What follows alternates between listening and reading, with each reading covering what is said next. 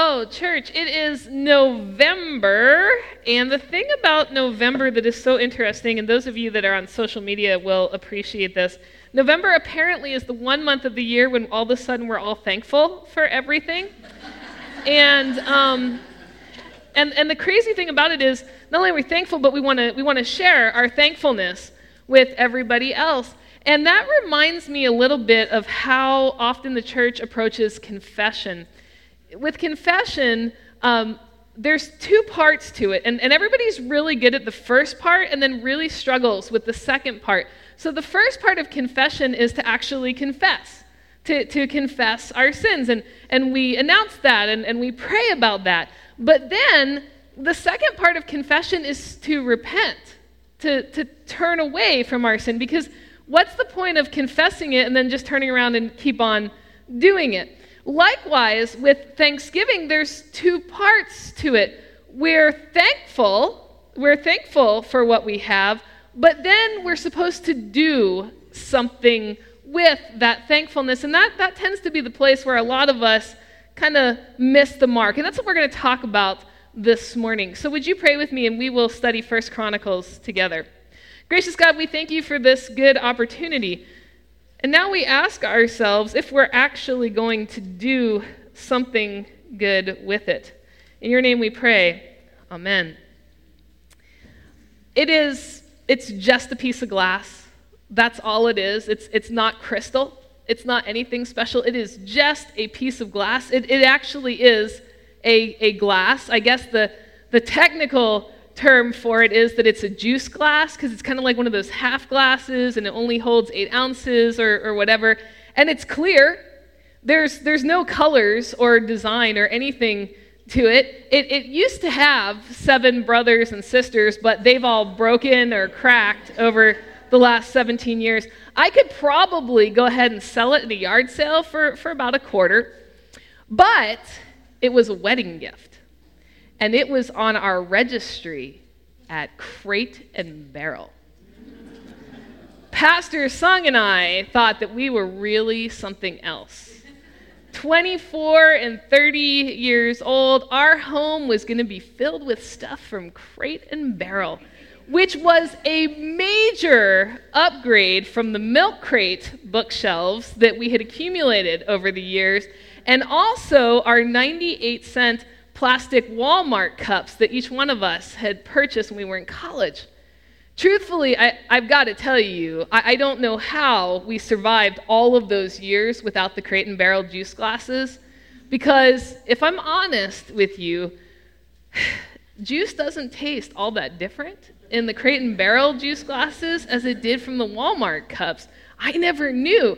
And even more shockingly, apparently, throughout human history, people have found a way to be hydrated with not crate and barrel juice glasses. Can you imagine that we've gotten this far as a society without crate and barrel juice glasses? But I can remember unpacking those glasses as though they were the holy grail. They weren't just my glasses, they weren't just Pastor Sung's glasses. These were our glasses. And for some reason, once I thought of them as ours, I protected them in a way that was inhospitable and unholy. See, I was very selective about who could use these glasses, and I started judging all of our friends on their worthiness. If, if it was Barnabas and Emmy, then the plastic cups would be just fine. But if it was Ben and Lauren, they were definitely respectable and responsible and worthy enough for the crate and barrel glasses. My brother, absolutely not. My sister, no problems. Any of Sung's relatives, under no circumstances. because you see, these, these were ours and they had value, and you should protect the things that have value.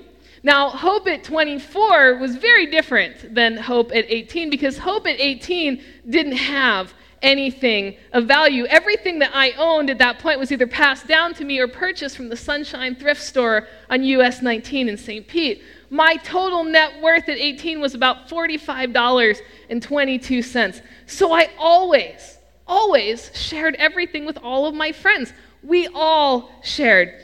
There's this picture that was taken. Um, this is about a month into my freshman year of college. And, and what's super interesting about this picture is that, with the exception of the Star Wars t shirt, which I would never be caught dead owning, um, most every piece of clothing in that picture was mine. And I never concerned myself with whether it would be returned or damaged. I just didn't care because it's easy to be hospitable and generous when you have nothing of value. But as we get older, the world teaches us that stuff is important and that it's even more important to claim your stuff. And that's, that's why we say things like, well, the house or the car is in my name. The reservations at the exclusive restaurant, they are under your name. Everything gets a label and belongs to somebody. And once that starts happening, it's, it's easy for us to think that the world is all about us and that our stuff belongs to us. But the truth is, the world is not all about us. And our stuff is not ours. And when rubber meets the road, we don't even actually belong to ourselves. And this is a reality that each of us are going to have to wrestle with, and we're going to wrestle with it our whole lives long. There are going to be some seasons when we totally get that, and there are going to be other seasons when we do not. King David wrestled with it his whole life long. Talk about somebody who really struggled understanding how things belonged to certain people. He went and he invaded foreign lands. He stole other people's wives. He protected his wealth. And then there's this. Then David blessed the Lord in the presence of the assembly. David said, Blessed are you, O Lord, the God of our ancestor Israel, forever and ever. Yours, O Lord, are the greatness, the power, the glory, the victory, and the majesty. For all that is in the heavens and the earth is yours. Yours is the kingdom, O Lord, and you are exalted as head above all. Riches and honor come from you, and you rule over all. In your hand are power and might, and it is in your hand to make great and to give strength to all. And now, our God, we give thanks to you and we praise your glorious name. So, so far, the greatness, the power, the glory, the victory, the majesty, all of that belongs to God then everything in the heavens and on the earth belongs to God. You are on the earth. You belong to God. The whole kingdom belongs to God. The crate and barrel juice glasses belong to God, who just so happened to decide that we were going to be the ones to take care of them. Of all of the people in the world, God picked Sung and I to be the caretakers of the juice glasses. And you understand that we could have survived without that. We'd made it over two decades of our lives before those juice glasses entered into our world. We didn't need it. But at the ripe old ages of 24 and 30, we were entrusted with glass. And it's not that hard to understand why we didn't get the glass earlier. Declan is our newest church baby. I don't know if you've ever watched him, but he has a hard time holding on to his blanket. We should not be entrusting him with glass. He is not ready for that. If we give the glass to one of the teenagers in our congregation right now, they are going to appreciate it for a day or two, but then something else will come along that is more exciting and the glass will turn into a science experiment in the corner of their room where the orange juice starts to grow mold in the corner. No, a glass of that caliber needs to be in the hands of responsible adults. Of course, I remind you that the other seven glasses were also in the hands of apparently responsible adults. And it's hard to remember over the years how each one of them fell into oblivion, but I do remember how we lost the last one that was on me. I put it in the sink haphazardly, and then I threw some other dishes on top of it in a hurry, and it cracked right down the side. What was God thinking? Why did He have this bright idea to put me in charge of the juice glasses? Realistically, I should not be in charge of glasses anymore. And that could be why our family reverted back to the plastic cups several years ago. And yet, even though I was selfish with the glasses, and I ultimately did not manage them well, God did not cast me away, did not deny me the ability to have a drink of water or juice, and has long ago forgiven my iniquities, all while giving me the opportunity to try again. And so at 41 years old, I have returned to generosity without judgment. And if you come to my house right now, I will give you any one of our plastic cups because that's all we have left. there were times in King David's life when he was not a good manager of all the things that God had given to him and entrusted him with. At the time of this writing, though, the Israelites were in the process of building Solomon's temple, the holy place where they would worship the Lord. And in the verses that come before this, David gave 110 tons of gold and 260 tons of silver for the project. Now, for reference, one ton of gold today is, is roughly about $64.3 million, and David gave 110 tons. How was he able to do that even back in the day? How did he do that? And that's the same question he asked. But who am I, writes David, and what is my people that we should be able to make this free will offering? For all things come from you, and of your own have we given you. And that's your answer. It's easy to give other people stuff away. And David saw that all of his stuff belongs to God. His job was simply to manage what God had given to him. So David is at this point transferring assets back to their ultimate owner. He did not see this as his money, he saw it as God's money that he was tasked with managing. We were given those glasses in the last semester of seminary. We were living in student housing at the time, and it was a regular practice in the village neighborhood where we lived for families to come together and share meals and practice extraordinary hospitality, which had never been a problem for us until we had stuff of value. And as soon as we did, I didn't want anybody to touch it. So we stopped having people over. And you know what happened? Those glasses, they just sat there in the cupboard. And when we moved to Fernandina Beach and we would host the youth group in our home every single week for dinner, those glasses remained in the cupboard untouched with a sign that said, Do not touch. When we moved to Pennsylvania, we were down to about four or five that hadn't cracked in the previous moves, and there they sat.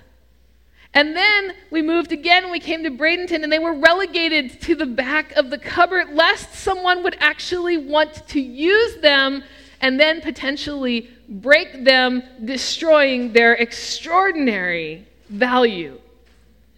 How different it would have been if I had seen them as belonging to God instead of me. How different our hospitality would have been. How different our generosity towards others would have been. How different our faithfulness towards using what God had gifted us with would have been.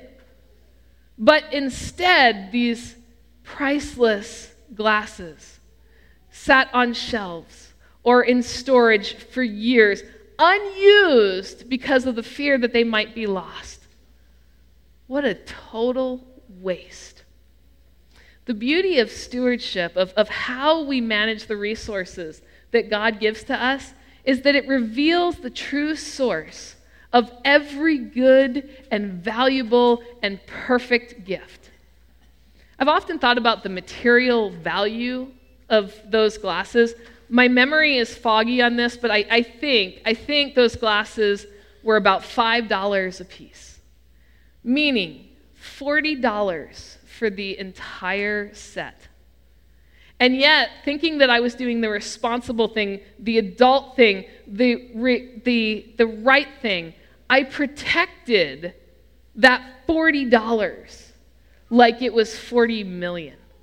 And for whatever perceived worth I traded it out for, their real value, their real value could have been measured in friendship, relationship, encouragement, empathy, compassion, welcome, hospitality, all of the many attributes that, of God that could have been shared over a glass of juice that I was so convinced was mine alone and not a gift from God for me to manage for His glory. King David understood that, that we're all just passing through. He talked, he, he, he, he talked about how we are tasked only for a little while with managing God's resources. For we are aliens and transients before you, as were all of our ancestors. Our days on earth are like a shadow, and there is no hope. O Lord our God, all this abundance that we have provided for building you a house and for your holy name comes from your hand and is all your own. There is so much joy to be found in our lives when we recognize that what we think we have is not our own and that God has provided it to us so that we can joyously, joyously share it with others. I know, my God, that you search the heart and take pleasure in the uprightness. In the uprightness of my heart, I have freely offered all of these things, and now I have seen your people who are present here offering freely and joyously to you. One of the most special days of our church year is coming up on Saturday, the annual Christmas market, this collective effort that we have for the entire church and the community to joyously give in response to all that God has given to us to bless others. And I love the market. I love it because I love to see the smiles on the faces of people who come and they give and they get to see what those gifts mean to so many people. And I love that our church turns itself completely inside out for the sake of others. You know, we don't have to do that, right? We don't have to. We could all lock the doors and turn out the lights and pretend that we're not here and just all go all in on ourselves. But then we'd be like those juice glasses that rarely saw the light of day before they were chipped and cracked and thrown away instead of having a life that could have brought joy and hope and love and encouragement to so many people. So, this week, what I want to encourage you to do is to go home and to look for your juice glasses. Now, maybe. Maybe yours look like clothes or, or technology or even cold hard cash. And I want you to sit down with them, really sit down with them, and, and ask yourself who do these belong to? Because once you get a solid answer to that question, you're going to find that that will change how you use all of those things that perhaps you once assumed were all yours. Let's pray together. Lord God, we. Uh, we confess that all of us have juice glasses. We have things that, that somehow we just think are so valuable that they cannot be shared with others. Help us to understand what can be lost when we are not generous with what you have given to us. Help us to think about community and hospitality and joy, empathy, forgiveness, mercy, grace, all of those things, all of those things that we miss out on when we start calling things ours instead of seeing them as yours. As we come to the table right now, equip each one of us. Help us to understand that you have given and given and given and given so freely to each one of us. And equip us now to give back to you. In your name we pray.